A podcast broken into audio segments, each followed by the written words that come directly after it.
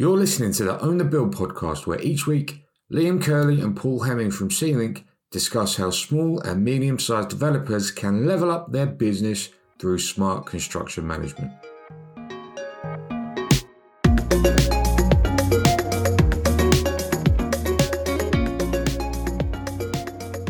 It's not just you today as the uh, the voice of reason, Paolo, QS reason.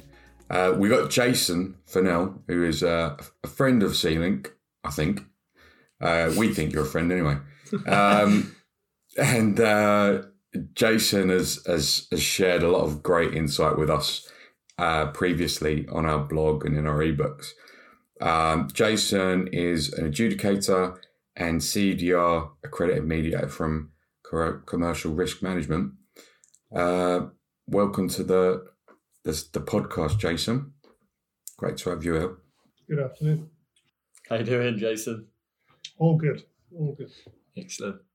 Jason, last time I had a call with uh, an adjudicator, uh, ended up. I thought I was going to have to remortgage the house to cover the costs of that call. Please tell me this is pro bono. yeah, you can have this one on me. You too can't, Jason. Um, so, Jason, we're going to take this uh, a similar format that we've done with the ebooks, where I'm going to put forward a scenario to you. Sure.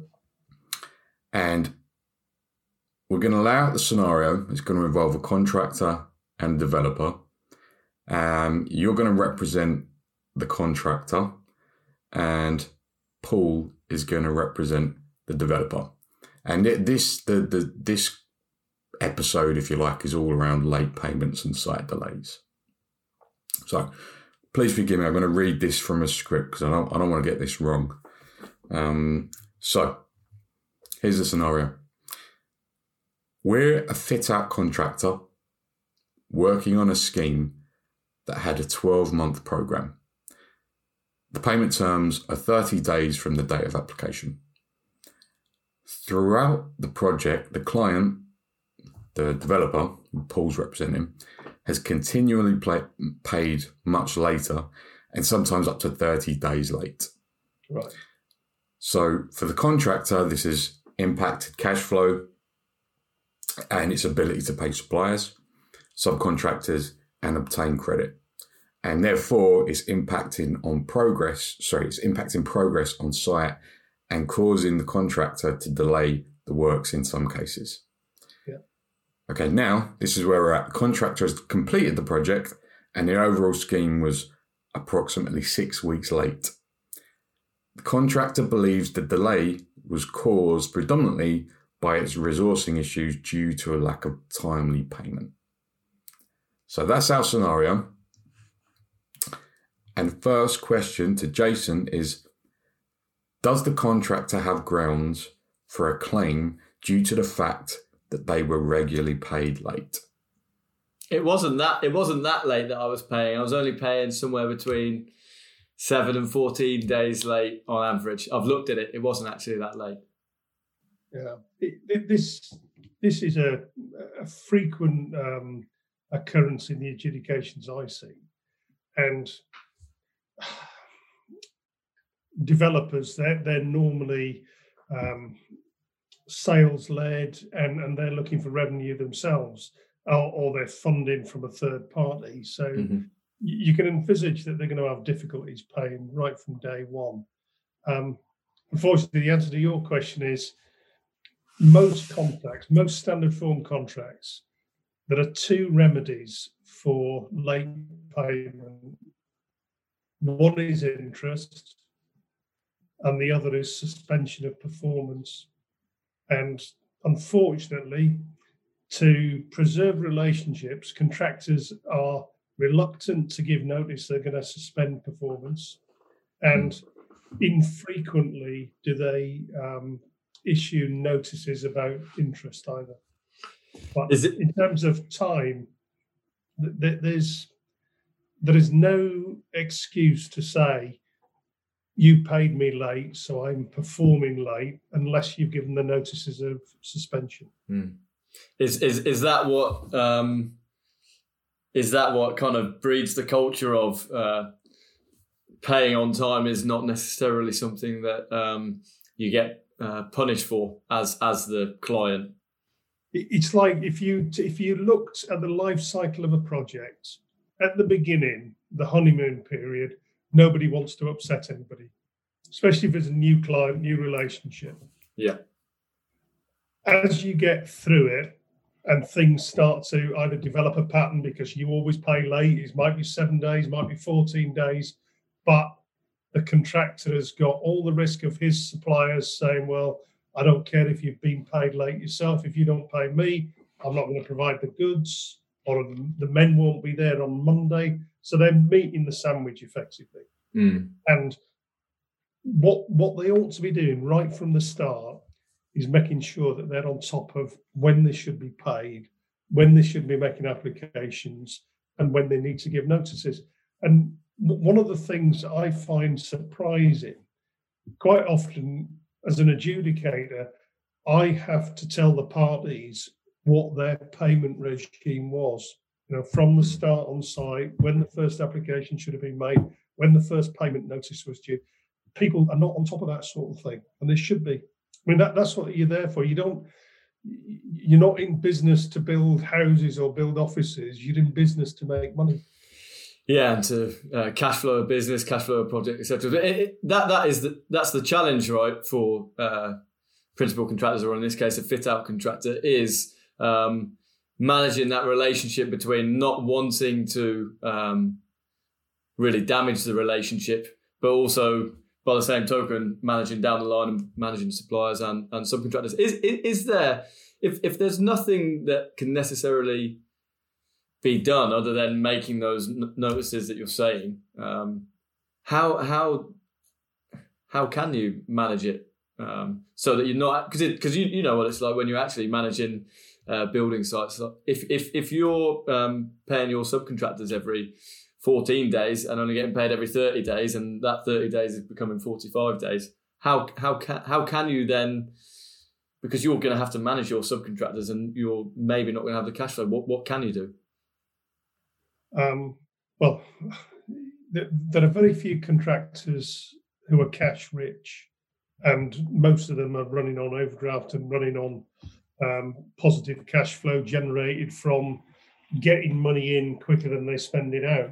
Mm. So if if you get to the point where you're not, unless you do these the things that the contract authorizes, you're going to get yourself into a bigger problem. Mm. Um, so I, I, don't see you've got any alternative, Paul. You, one thing, I mean, you quite often see interest rates in contracts amended to something like 2% or something silly. It's not a substantial remedy, but once you've signed up to it, you're stuck with it. Yeah. Whereas statutory interest is 8% above base rate.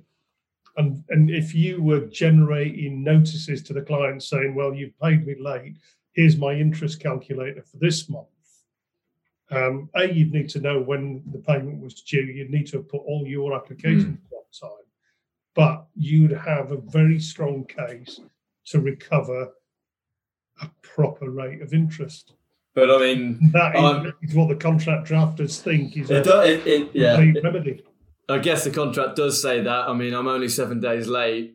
We're building a uh, ten million pound uh, development here what are you really going to put in 500 quid for interest? Come on. Well, it's exactly that, Paul. But it's it's where you start to put the wedge in, though, isn't it?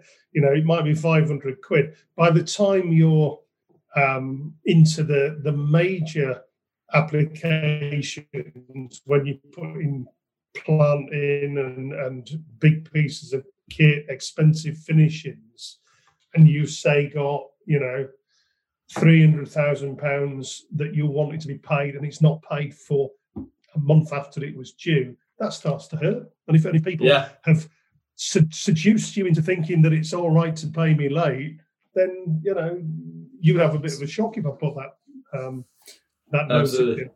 It, it, it's uh, it's one of those things I guess that you talk about in in this perfect world, right? business and construction in particular is is imperfect, right? You don't think from minute one of because in the perfect world, I guess, as that contractor, you would say to your client, look, we run a tight cash flow and uh, the interest rate is 8%. I'm going to charge you every single day that you're late because I can't run my business otherwise. Um, so you're going to have to deal with that or just pay me on time and, and there won't be any issue, right? And it doesn't arise. It doesn't arise. Yeah. I, I dealt with an adjudication um, beginning of last year, which was a small developer, husband and wife, who were developing, I think they were building 15 houses in Birmingham. They couldn't Beautiful. pay. Pardon? Beautiful. My hometown, come on. They couldn't pay the contractor's last application for payment until they got sales secured on one of the houses. Yeah. So they had all sorts of arguments about the houses not being practically complete, not fit for occupation. But the, the, the big issue was they couldn't afford to pay without a sale. To release all the funding, right? Yeah. And that, that that's quite typical, isn't it? Because it is, but yeah. you could have anticipated that right from the beginning because it was always the case that they had a shortfall in funding until they started to get sales. But if yeah. that had been written in and so the contractor could say, right, fine, I need to have a bank facility so I can manage my job properly and manage my cash flow, rather than yeah. getting to the end and he's saying things like, "Well, why don't you give me one of the houses and I'll take that as my last interim application." Really? I, I, I guess it. it um, the th- the thing is though, uh, and having done contracting myself and knowing what it's like trying to manage those relationships in the early stage, the ideal is that you you really do set that boundary right and you say the, these are the terms of the contract. I'm going to live and I'm going to die by them, and I expect you to do the same. It needn't be aggressive. If you just say, look, you know, the the contract is effectively an expectations exchange. This is what you want from me. This is what I expect from you. And if we both do what we're ex- is expected of us, very few people would say, "Well, I don't like that," will they? Well, it's true. It's true. Yeah, it's true, isn't it? Because if you say, look, your expectation is you want me to deliver this highly challenging 12 month program, you want me to deliver it on budget without any variations or, or whatever, right? Um, no extensions of time. You've got these LADs. Um, my expectation, by exactly the same token, is that every time I apply and every time it's a payment date, I'm going to be paid. So your, your, your advice then, and having sat on uh, lots of adjudications, I guess, and advised and, and um, actually being the adjudicator on decisions as well, would always be have that tough conversation immediately at the outset. Well, a few years ago, um, project charters with all, all the rage. Everybody entered into a project charter, which was a non contractual document that really talked about behaviour. Hmm. And, and it was exactly to have those sorts of conversations and say, look, we're not going to hurt each other, are we? We're going to operate the contracts fairly and, and in accordance with what we signed up to. I'll do what I'm expected to do. You do what you're expected to do. Everybody's happy. Yeah. But of course, I, I think project charters. I, I, can't remember the last time I heard about somebody entering into one. But mm. I mean, that's just about behaviour. It's like I mean, yeah. adjudication. The, the mischief that adjudication was introduced to address was late payment yeah. you know, cash flow, the lifeblood of the industry. Adjudication has developed into um, a dispute resolution for all matters connected with uh, contracts. But originally, it was all about freeing up cash from where it was to where it should be. Mm-hmm. And that's why, you know, you say, well, it, it might take um, 35 days from applying for an appointment of an adjudicator to get a decision.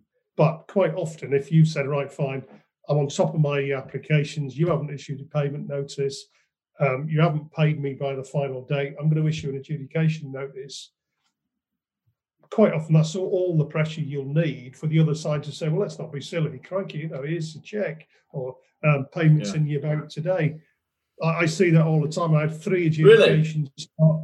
Yeah, I had three adjudications start beginning of December thinking, well, that's my Christmas holiday blown. And I think all of them settled within a week um, because they, they, were just um, contractors ramping up the pressure to say, look, you know, I am serious about the fact that I want to be paid.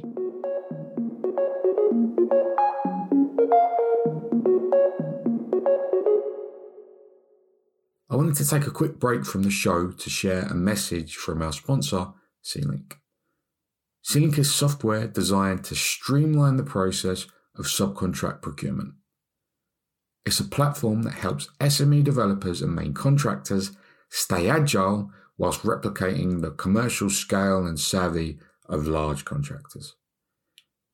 If you want to save a guaranteed minimum 5% against budget construction costs on your next project, head to www.get.c-link.com slash podcast to find out more.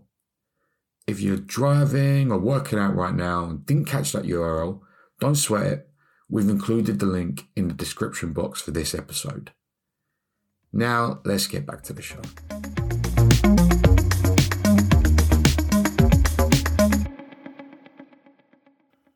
So, so just going going back there because um, you, you you touched on a point, Jason, which actually really resonated with me, having been a contractor myself um, and struggling to get paid, etc., etc. Um, the way I always viewed adjudication, and I never actually went through an adjudication myself, um, so it, it, it seemed a bit like this big grizzly bear that I didn't ever kind of know how it was going to play out, and I just thought, how does it work? And it's 28 days by the time I've gone through it, I'm on the next application, it will never work. Um, but what you're actually saying is from the from the outset of a job, just lay down your ground rules. Um, if those ground rules get tinkered with or not or not ad- adhered to, basically, then adjudication actually is a really good way of uh, managing that, just in terms of threatening it as opposed to actually doing it. Yeah, quite. Yeah, you don't have to. I mean, you've got to be ready for it. I mean, that's that's the thing. You've got to. I wouldn't advise anybody to issue a notice without having already prepared prepared the referral, so that if you have to go through and issue the referral, it's all ready. So you'll have to do the work. But if it is just about payment, and you say, well, you know, you're on top of when your application should go in, mm-hmm. when the payment notice should be issued, when the final date for payment is. It's a relatively straightforward technical adjudication. You don't you wouldn't need a solicitor. You could do it in house as a contractor, provided you got a commercial director or somebody with a bit of um, common sense and nous, mm-hmm. or get, get somebody, you know, some friendly consultant who knows his way around contracts and payments and, yeah. and make sure you, you just do the notice properly. How friend how friendly is this consultant? it can be very friendly.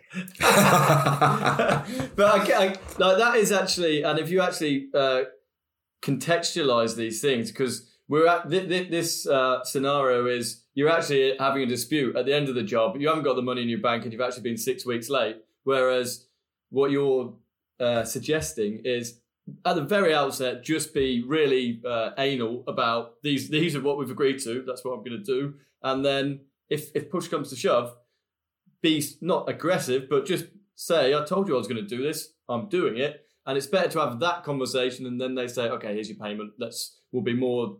Uh, Absolutely, but uh, one thing, I mean, and perhaps I'm a little bit cynical, but going back to my husband and wife developer who hasn't got money, they might have an asset. By the time you've given them what they want, and you haven't got what you want, their interest in satisfying your need has disappeared. Okay, mm. yeah, that, that's a very valid point, isn't it? and you see that time and again in in construction with you know particularly development clients um, it, it is you know something that you've got to be very wary of as a contractor yeah you see, you, you see liam this is uh, i don't think you were quite ready for this mate you put two Q- qs's in a uh, in a room and give, give, given us jurisdiction to talk about payment and disputes, and, and you can't get a word in edgeways, can you, mate? I can't. I mean, I should have this this this scenario. There's a I, I shouldn't have laid this scenario out, and uh, I've not really got any questions to ask here because uh, it's been a whirlwind. I don't know what this says I about me, been Jason. No, it's all been great. Um, Jason, I I don't think we covered this, but so, so basically, um, we were looking at how should the contractor manage this type of situation, and why where I think we we are at with that is that they should you should.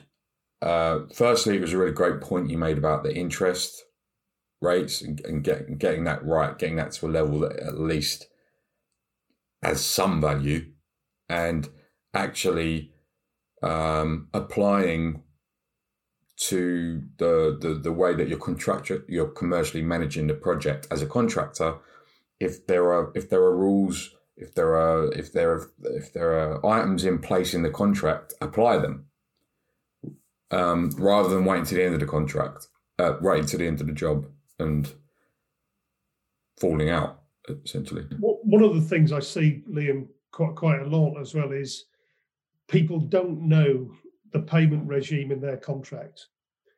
And they then try, once things have gone wrong and, and they're out of pocket and they're trying to recoup money that they should have collected through the currency of the job, they try and back solve the facts to suit the contract. Yeah. Whereas if, if you've done what you should have done and put, if it says you've got to apply uh, say not more, not less than or not more than four days before the end of the month, and then the payment notice is five days after the end of the month. You should write a schedule out right at the beginning of the job, saying to your commercial people, "This is when we apply for it. This is when we should have the payment notice, and therefore that's when the final date for payment is." You mm. shouldn't be waiting until the end and saying, well, "Hang on a minute." That email I issued there you could actually construe that as a default payment notice. Because mm. all the courts, all the case law is saying no. If if you're going to be faced with the draconian effects of not paying something or not reacting to a notice, you should at least be aware that you've been put on notice. Mm-hmm. Yeah, and, okay. and that you know, but that's just doing dressed up any other way. That's saying manage your job properly yeah, know what you've know what know what you've signed up to. Ma- get that understanding clear in your business from day one. Then transfer what your intentions are to your client. I.e., my intentions are clause blah blah blah says I'm going to charge eight percent. I am going to do that. I don't want to, so can I just get payment on time? As that then evolves, it's a case of saying, um, "I'm sorry, I'm actually going to have to." adjudicate on this because it matters so much to whether or not I can deliver your contract or not. I'm sorry to have to do it, but I did warn you. Um, I'm going to do it. So, Jason, touch this kind of touches on that. Then, so if the developer attempts to enforce delayed damages due to the contractor being late, uh, six weeks late, can the contractor counterclaim? Sorry, can the, yeah, can the contractor counter any claim by notifying of the delayed payments after the event. Not not if he's not done what he's supposed to do in the contract, like say mm. issue um, a notice of threatened suspension. If if you just say right, fine, I'll slow down, you, you're actually um, putting yourself in a position of delaying the job without any reasonable excuse. Because your, your primary obligation as a contractor is to build whatever is in the contract documents within the time set out in the contract for a price. Mm. That, that's your primary obligation. And all the um, extension of time clauses do is excuse you for reasons um, that might be outside your control for doing it late. But if you haven't got a valid reason under the contract, then that will be your culpability. Mm. If you haven't been paid by the developer and you've not said to him, right, fine, final date for payments um, passed, you haven't paid me, so you owe me this amount of interest. And by the way, I'm giving you seven days' notice. I'm going to suspend all the activities on site on this date unless you do pay me.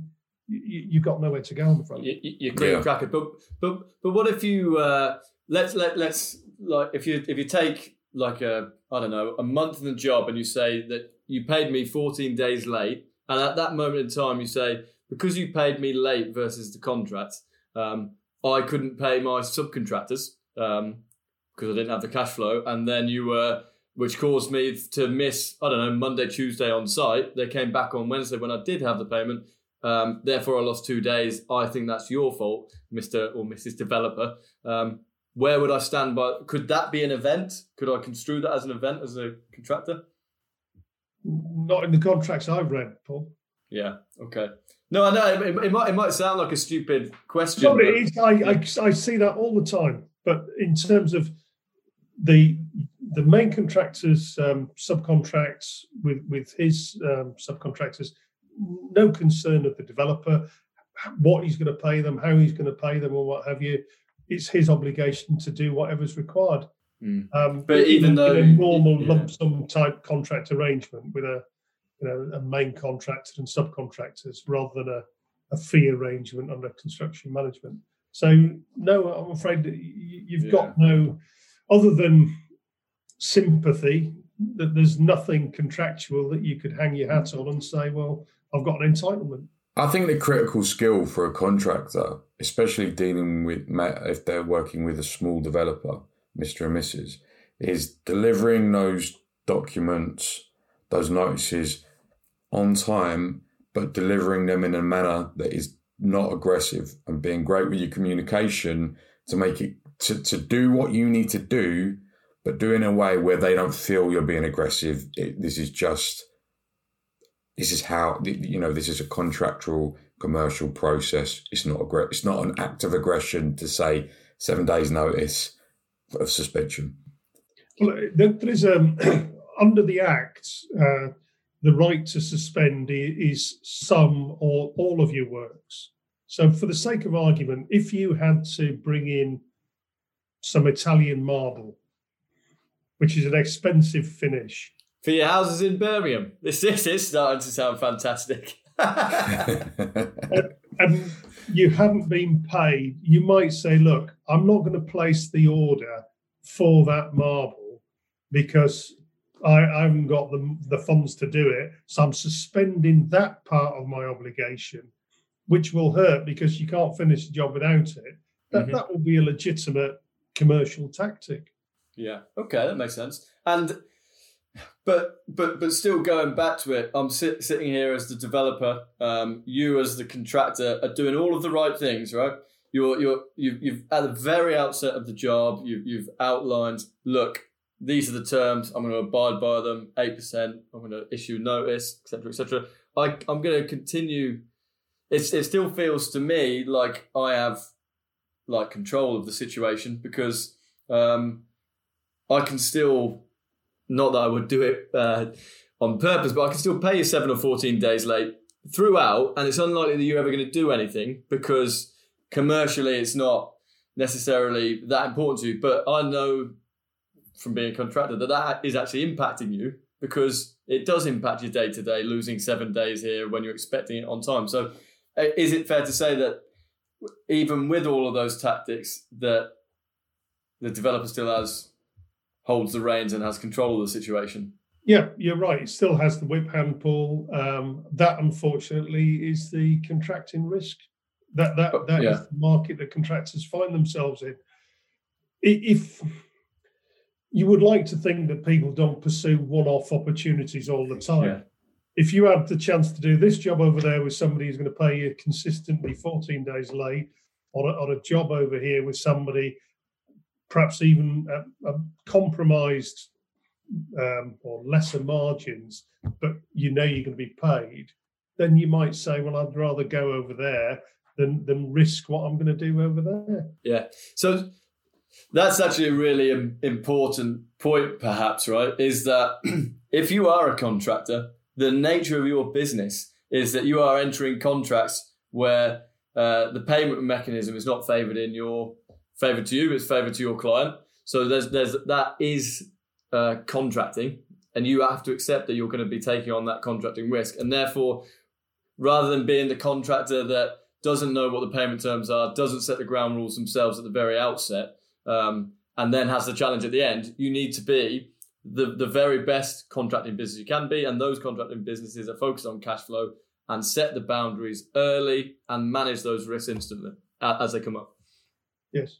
I mean, we, are talking pretty well about um, uh, payments on valuation for, for works done, but you, you, do have the opportunity to do stage payments, so mm-hmm. which, which might you know give you the opportunity to build in positive cash flow.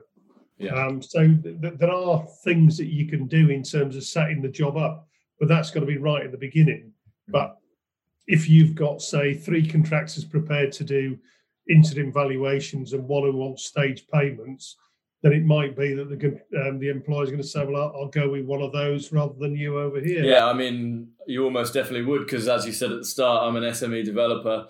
I'm probably not going to get release of entire funds on the project for myself until I've sold all of the different units. So I would almost definitely choose the the uh, monthly valuation. So yeah, We- We're probably going off off topic, but I mean, you, you're in then to um, security packages. How do you make sure that you're going to be paid? You know, do you ask for escrow and things?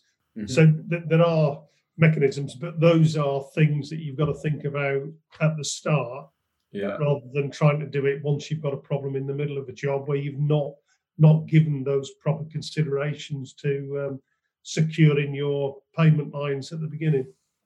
Something for uh, the next podcast, maybe. Yeah. Um, Okay, well, I think that was comprehensive coverage, Jason, and um, as as always is with the content that you uh, you provide, uh, the, the expertise is outstanding and much appreciated. So we're hoping you'll come back to the to the podcast again. Um, Definitely. I have to say, can I just say that um, as sad as it might sound, I thoroughly enjoyed that conversation. Well, we've assumed you're sad for a long while, Paul, haven't we? fair point, fair point. Yeah. Okay, then, gentlemen. Jason, thanks for coming on. Thank you. We'll speak to you soon. Paul, good to see you. Nice one. Catch See you you soon, time. gents. Cheers. Bye.